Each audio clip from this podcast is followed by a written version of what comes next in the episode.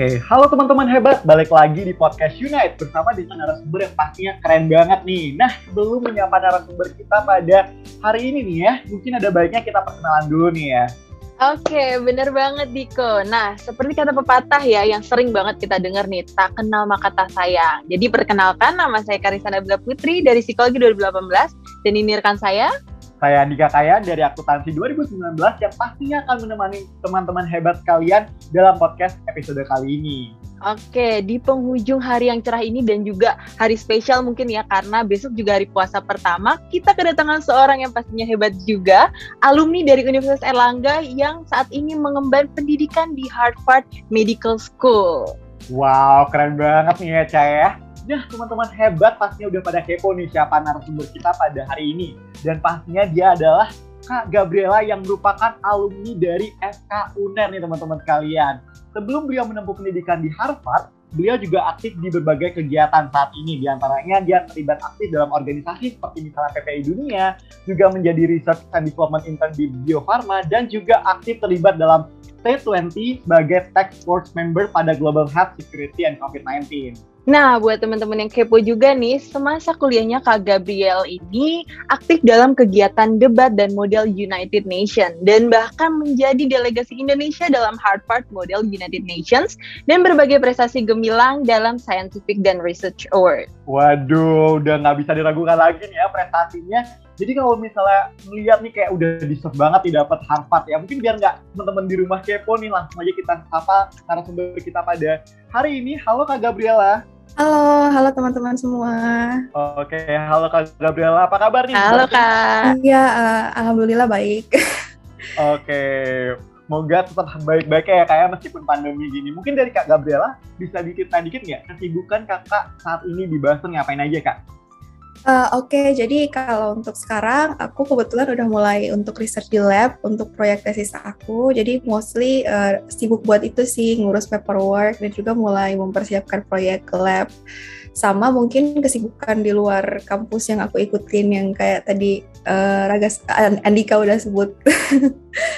Iya, jadi um, aku ngambil banyak organisasi-organisasi gitu juga buat memperluas pengalaman aku. Kurang lebih gitu sih. Oke, nah mungkin dari Kak Gabriela sendiri nih, uh, kan kakak di sini sebagai penerima LPDP juga nih di Harvard Medical School. Nah, apa memang dari dulu tuh kakak punya mimpi untuk menempuh pendidikan di Harvard atau udah ngejar-ngejar nih mimpi untuk mendapatkan LPDP?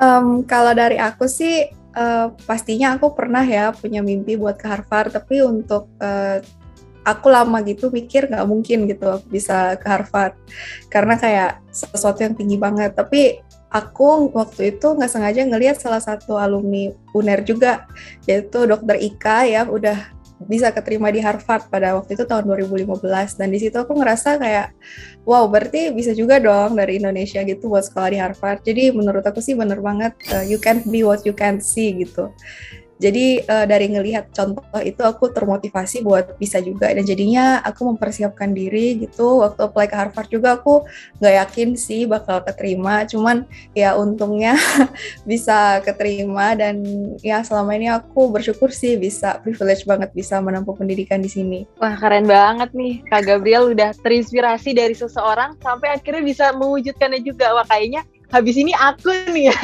aku bisa terinspirasi dari Kak Gabriel, habis itu aku bisa juga jadi bagian dari LPDP ini. Nah, kalau boleh tahu berarti tips and triknya gimana sih Kak buat Kakak mewujudkan impian Kakak ini?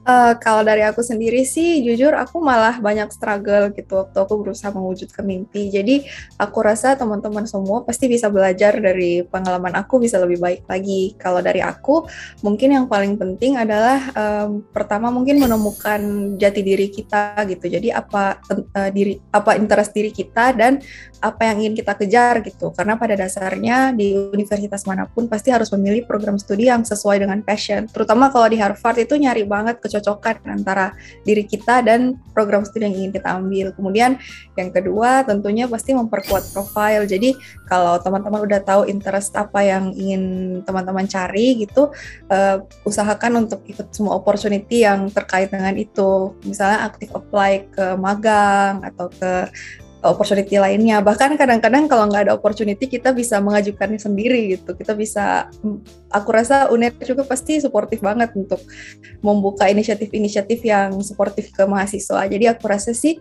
uh, start early gitu sih kalau advice dari aku. Oke, mungkin tipsnya berarti kita tuh harus start early dan juga kita harus tahu nih linear juga sama apa yang kita dapetin. Nah, kalau misalnya dulu FK, oke mungkin F2 nya kita bisa nyari medical ataupun kalau misalnya pengen ekonomi gitu ya, berarti S1 juga ekonomi biar gampang gitu ya Kak Gabriela ya untuk dapetin PDP juga. Iya, okay. tapi nggak um, harus sejurusan sih, karena kadang-kadang malah dari kamu pindah gitu, pindah interest itu malah membuat sesuatu yang unik gitu. Yang penting kelihatan dari passion dan usaha yang kamu tempuh itu gimana kamu menyatukan itu jadi suatu vision yang khusus. Itu sih hmm. kalau Oke, jadi nggak harus jurusan juga nih. Siapa tahu dari perbedaan itu bisa jadi suatu kali uniqueness ya kak ya, value added dari kita masing-masing. Nah mungkin kakak bisa cerita dikit nggak sih kak, kenapa sih di antara ribuan banyak universitas, kenapa sih kakak pada akhirnya menjatuhkan pilihannya di Harvard Medical School kak? Kan tuh kayak keren banget ya Felix, siapa sih nggak tahu Harvard gitu? Kenapa sih dari kakak sendiri tuh pingin banget sekolah di sini gitu? Uh, Oke, okay, jadi waktu itu aku um, aku sebagai dari FK emang interest aku di imunologi. Yang kayaknya masih un cukup uncommon sih.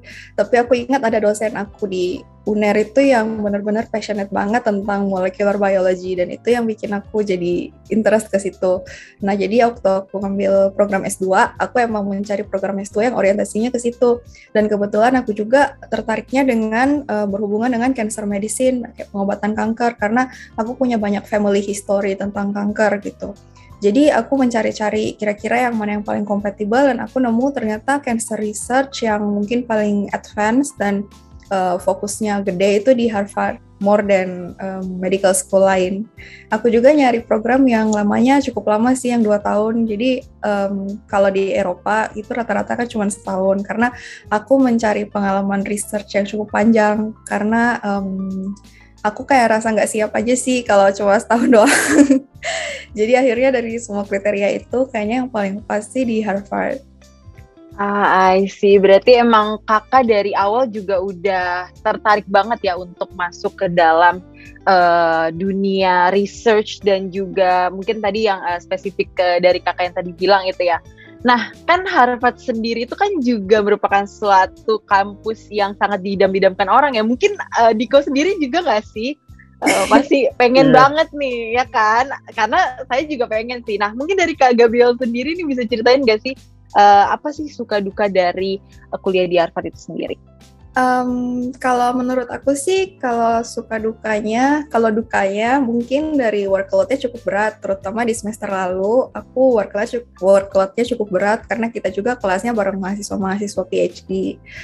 Um, tapi kalau dari sukanya sih, uh, mungkin karena aku memang suka sama bidangnya jadi uh, workload yang berat itu aku bisa cukup enjoy. Kemudian dosen-dosen di sini juga sangat suportif dan yang aku rasa menarik mungkin um, feedback yang diberikan ke mahasiswa itu personalized banget gitu. Jadi kita bisa kayak submit tugas feedbacknya bisa lebih panjang dari tugasnya gitu. Itu yang aku rasa lucu aja sih. Oh. Oke jadi selain kan dilihat tuh dari workload ini juga lumayan pressure nih kayak ya. mungkin kakak waktu dulu kan di Indonesia sama di US pasti beda banget ya kayak kakak pernah ng ngalamin culture shock sendiri nggak sih kak waktu kakak pindah ke Amerika gitu kak? Mungkin dari segi kakak belajarnya dulu mungkin di uh, Indonesia seperti apa, mungkin di uh, Amerika seperti apa gitu. Mungkin bisa ditanya kak, kakak pernah culture shock dikit nggak sih kak di Amerika? Um, jadi kalau dari segi culture shock yang menurut aku mungkin cukup mencolok, kayaknya perbedaan mungkin perbedaan personalitinya ya kalau di sini sama di Indonesia. Jadi hmm. kalau di Indonesia kan kita cenderung lebih uh, conform ke society, kemudian kita juga kadang-kadang banyak mahasiswa yang takut nonjol gitu. Sedangkan kalau di sini um, kayaknya studentnya jauh lebih confident gitu buat nonjol jawab pertanyaan ngasih pertanyaan gitu. Jadi aku rasa uh, ada bagusnya juga sih.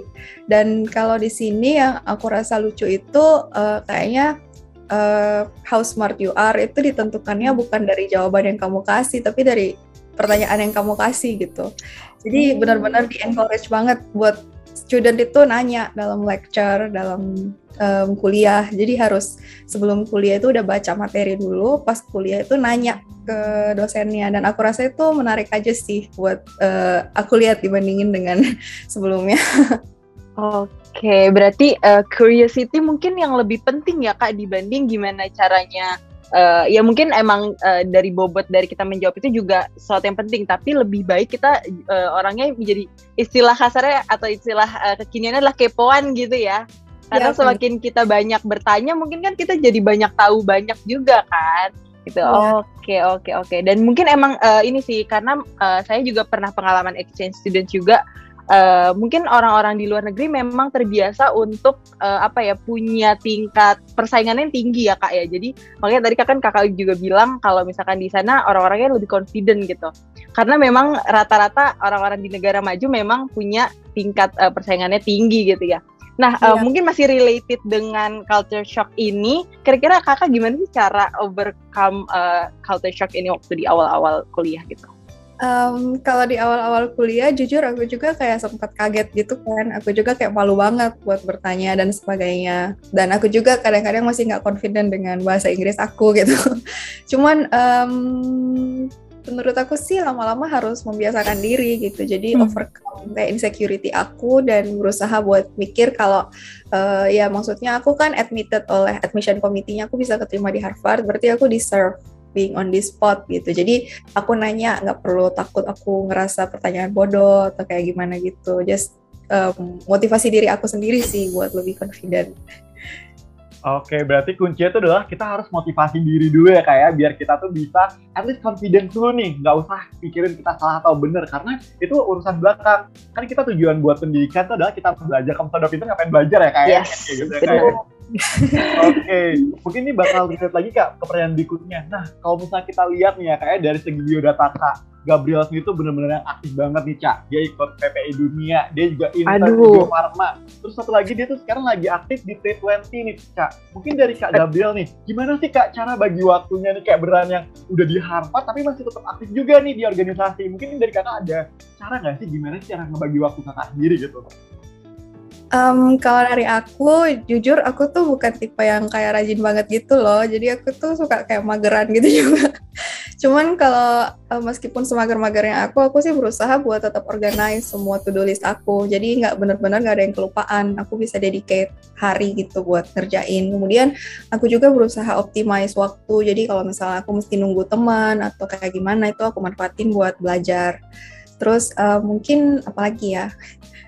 Um, mungkin uh, aku juga suka um, ya kalau ada tugas yang bisa didelegasikan didelegasikan dan kalau ada tugas-tugas yang serupa gitu aku bisa aku biasanya masukin dalam satu hari gitu. Jadi misalnya uh, kan aku harus bagi waktu dengan misalnya pekerjaan rumah gitu kayak bersih-bersih laundry gitu. Jadi itu aku atur gimana supaya semuanya itu dalam satu hari. Jadi workflow-nya lebih efisien gitu sih kurang lebih Oke, okay, berarti uh, kayak kakak mungkin semacam membuat jadwal kali ya kak untuk uh, day to day-nya gitu ya?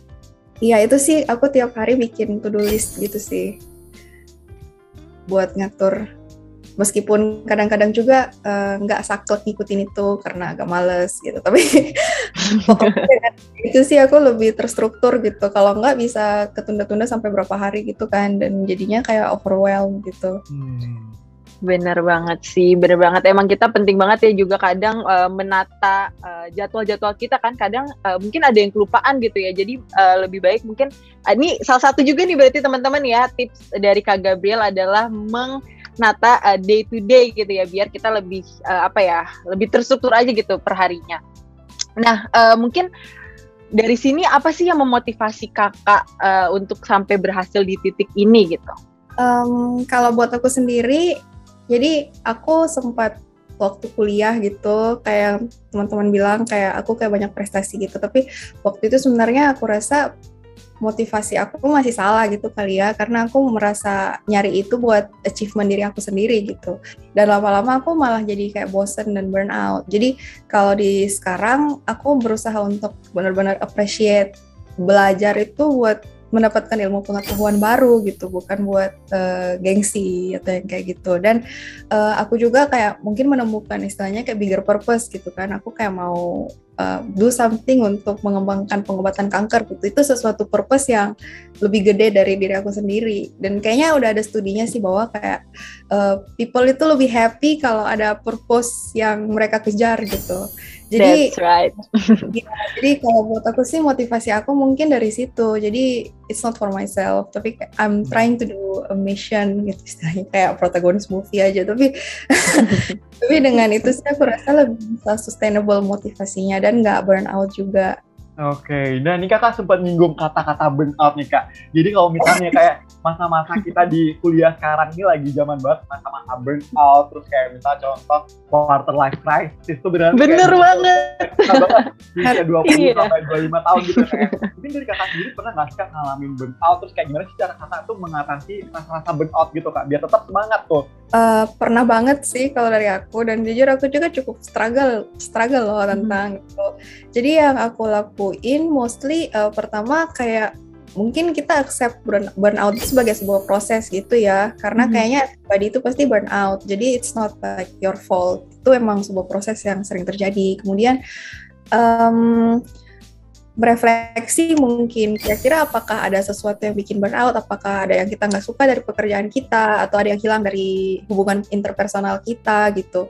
Dan mungkin kalau bisa diperbaiki diperbaiki sih. Dan uh, kayaknya bisa juga aku rasa juga berguna untuk bisa explore new things gitu. Kadang-kadang dari kita hmm. burnout kita berusaha explore new things, ternyata ketemu something yang kita suka juga atau mengembangkan skill yang sebelumnya kita nggak tahu kita punya gitu dan itu bisa kepake lagi ke perjalanan karir ke depannya.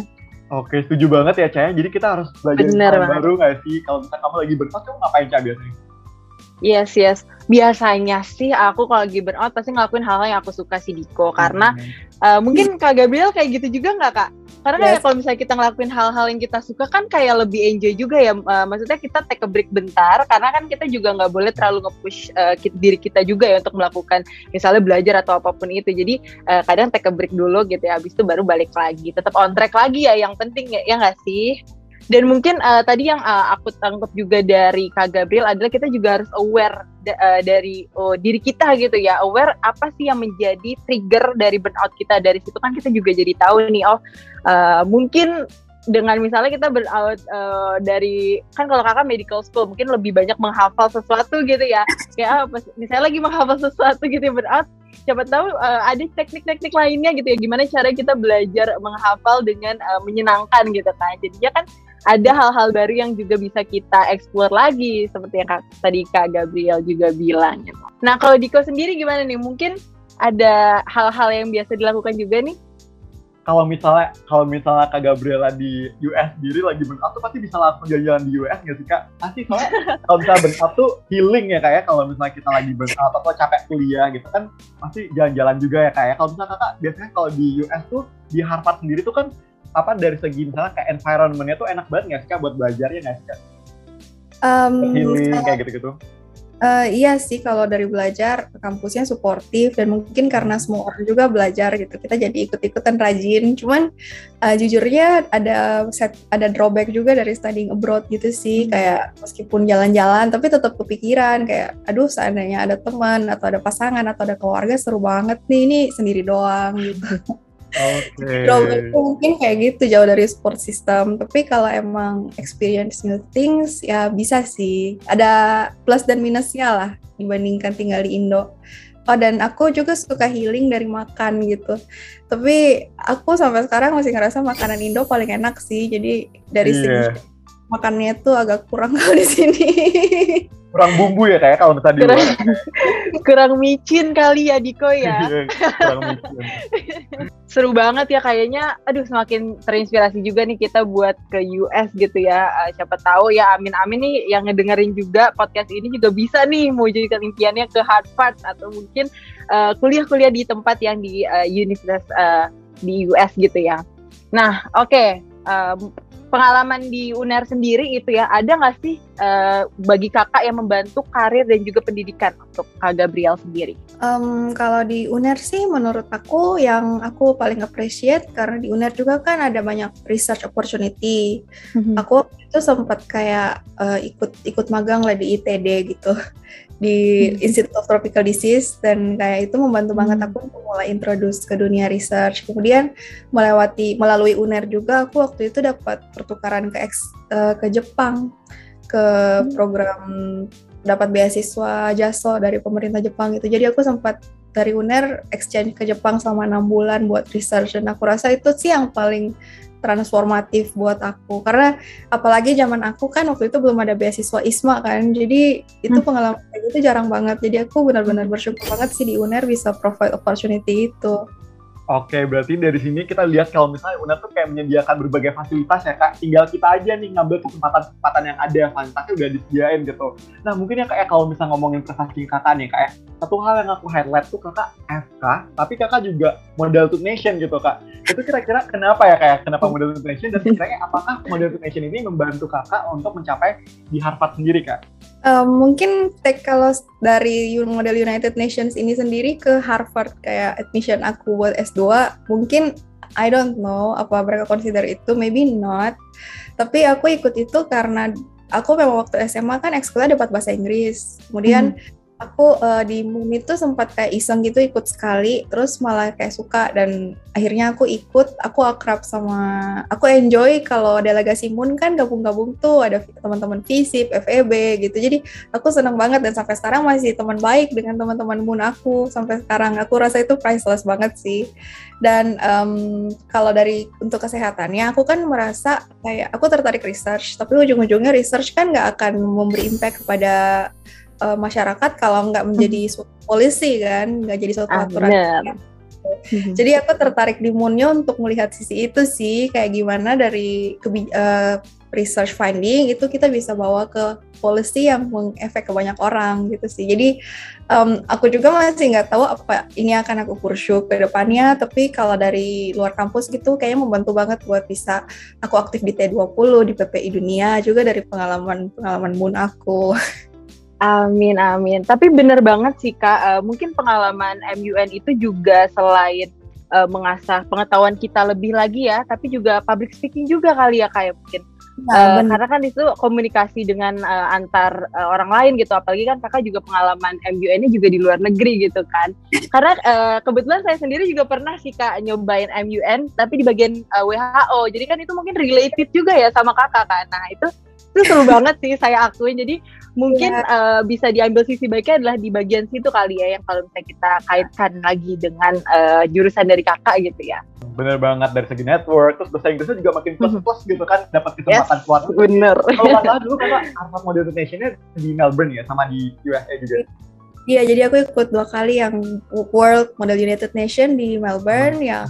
Kemudian HN Moon itu di sini di Boston sini. Ini juga pertama kali aku ke Harvard waktu itu sebelum Waduh. waktu itu ke sini tapi uh, akhirnya karena lomba itu jadi ke sini terus banyak ketemu juga sama alumni alumni UNER yang lagi sekolah di sini. Terus di situ aku inspired hmm. juga sih bahwa banyak, banyak juga ternyata alumni UNER seru banget ya privilege-nya ya. macam kayak afirmasi diri gitu ya kayak misalnya aduh aku bisa dapat aku bisa dapat. Dan kebetulan ya. dapat juga nih di Harvard oke keren banget sih. Nah kak ngomongin Harvard sendiri kakak ada nggak sih kak tips khusus gitu ya? Tips gimana sih akhirnya kita bisa ataupun tips khusus gimana sih kita bisa keterima di Harvard gitu? Ada nggak sih kak resep rahasia dari kak orang kak Gabriela ini untuk dapetin Harvard kayak gitu? Um, kalau dari yang aku lihat Harvard itu dia kan merasa Harvard itu merasa dirinya itu universitas yang menghasilkan pemimpin-pemimpin dunia gitu istilahnya. Jadi dia itu mencari banget kandidat dengan naratif yang kuat gitu, yang ada story yang kuatnya gitu, background dia dari mana, kemudian dia mau ngapain, dan dia tuh kayak mau memberi impact ke dunia gitu. Jadi aku rasa teman-teman yang mau apply ke Harvard yang paling penting itu sih gimana kamu mengcraft application kamu sehingga dari mulai dari pengalaman di kampus hingga esai, rekomendasi, pengalaman kerja semuanya itu menjadi cerita yang menyatu dan menggambarkan diri kamu itu sebagai kayak seorang seseorang yang di masa depan itu bisa jadi samuan gitu. uh, mungkin susah ya di gimana ya istilahnya jadi iya jadi benar-benar dari SI itu harus menunjukkan kayak um, punya mission yang bigger than ourselves gitu mm-hmm. kayaknya kalau cuman misalnya apply ke Harvard buat nama Harvardnya Harvard itu kayak kita punya banyak gitu anak-anak pintar, eh maksud aplikan-aplikan pintar yang mm-hmm. mau apply ke sini. Apa sih yang bedain kamu gitu? Jadi aku rasa yang bedain itu harus dari missionnya gitu sih. Oke, okay, berarti kayak uh, something that we're gonna do mungkin ya kak uh, untuk maksudnya nggak cuma untuk diri kita tapi mungkin untuk impactnya ke environment ataupun mungkin uh, untuk negara juga gitu ya jadi uh, sebesar itu ya mungkin misi-misi yang bisa ya jadi tips and trick juga lah ya buat kita apply di essay gitu ya. Misi ya, ke depannya. Oke, nah kalau boleh tahu nih kalau ngomongin soal misi atau mungkin target di kehidupan kakak sendiri, kira-kira target kak Gabriel ke depannya dalam hal karir itu apa sih kalau boleh tahu? Um, jadi kalau dari aku kan background aku sebagai keluarga pasien gitu dan juga sebagai dokter aku ngelihat ternyata banyak banget pengobatan kanker yang di Amerika itu udah mulai trial bahkan ada yang udah mulai kayak lazim gitu dan di Indonesia itu belum ada. Jadi kurang lebih karir aku sih aku pengen mencapai itu gitu. Misalnya kayak di topik tesis aku saat ini aku mempelajari kayak uh, terapi selular imunoterapi buat kanker yang uh, kalau di sini sudah cukup common tapi di Indonesia kayaknya belum ada setahu aku jadi hmm. uh, mungkin harapan aku sih aku bisa membawa itu kayak gimana teknik produksinya kemudian gimana application ke pasien dan mungkin kita bisa pionir itu di Indonesia gitu karena unfair aja sih menurut aku kayak uh, karena beda negara jadinya akses ke terapinya beda itu. Something yang mungkin kayak agak membuat aku frustrasi dan aku pengen ngubah itu gitu sih. Oke, wah keren banget nih target dan mimpi-mimpi visionnya dari Kak Gabriel tuh keren banget. Mungkin Kak ngomongin dengan target nih, pasti linear juga dengan cita-cita kakak sendiri. Ketika misalnya kakak balik dari Harvard ke Indonesia, what will you do Kak? Um, jujur kalau dari aku sih, aku juga masih mempertimbangkan beberapa opsi gitu. Jadi mungkin antara aku lanjut ngambil spesialisasi aku atau aku langsung ke research gitu. Tapi yang jelas uh, I know di masa depan aku pengen jadi physician scientist gitu. Kalau hmm. di Indonesia mungkin masih jarang ya dokter yang saintis, tapi kalau di sini tuh ternyata common banget gitu dokter hmm. yang juga aktif menjadi saintis dan pengajar. Jadi uh, aku sih goal karir aku adalah menjadi role seperti itu. Uh, entah aku mau spesialis dulu atau langsung ke research itu aku masih mempertimbangkan. Oke, okay, pasti yang terbaik juga ya buat Kak Gabriel ya kak ya. Amin. Amin. Nah, mungkin ya kayak ini menjadi pertanyaan terakhir buat Kak Gabriel sendiri. Mungkin kakak dari kakak bisa nggak sih ngasih sedikit closing statement buat teman-teman teman-teman hebat yang lagi menonton podcast kita pada kali ini kak. Mungkin bisa diceritain dikit closing statement apa pun pesan kesan apa pun pesan yang ingin disampaikan ke mahasiswa uner sekalipun kak. Uh, buat teman-teman yang uh, nonton ini uh, jangan pernah menyerah buat ngejar mimpi kalian. Aku yakin kalian bisa. Yang paling penting adalah mengenali diri kalian sendiri, kemudian uh, menemukan suatu purpose yang ingin kalian kejar, dan kalau kalian udah ketemu itu, uh, taruhlah 100% gitu semua usaha dan niat kamu ke situ. Dan juga jangan pernah menyerah kalau gagal. Ada salah satu kata dari dosen aku di sini yang aku sampai sekarang ingat. Katanya sukses itu going from failure to failure with enthusiasm. Jadi bukan berarti kamu itu sukses langsung berhasil, tapi dari gagal, gagal, gagal, tapi nggak pernah kehilangan entusiasme itu akan menjadi sukses di masa depan. Jadi aku rasa sih mungkin itu buat apalagi buat teman-teman UNER itu udah di posisi yang privilege banget ya sebagai mahasiswa di Indonesia. Aku rasa benar-benar di posisi yang bagus banget buat bisa ngejar mimpi mimpi kalian. Oke, wah keren banget nih, menginspirasi banget ya Diko ya kata-katanya. Nanti bakalan kita kutip lagi ya di akhir acara biar teman-teman semua ingat ya quotes-quotes dari Kang Gabriel. Oke, nah se sebelum kita mengakhiri mungkin kita mau ada apa nih selain Diko? Nah, setelah ini tuh kita bakal ada games nih Kak Gabriel. Nih kita games terus-terusan aja nih Kak, biar makin seru aja nih. Biar kakak mungkin sedikit refreshing ataupun mengingat-ingat masa lalu gitu ya. Nah, mungkin dari segi rulesnya gampang banget nih Kak. Jadi nanti ada operator kita bakal mayangin gambar. Nanti kakak tinggal tebak aja, kira-kira gambarnya itu apa sih? Jadi kakak tinggal tebak aja gitu. Kira-kira nanti uh, kakak akan menjawab setelah kita beri aba-aba untuk menjawab gitu kan. Jadi, Oke. Okay. Ya, nanti mungkin dari operatornya bisa langsung di tampilin ya kak ya buat uh, gambar yang pertama.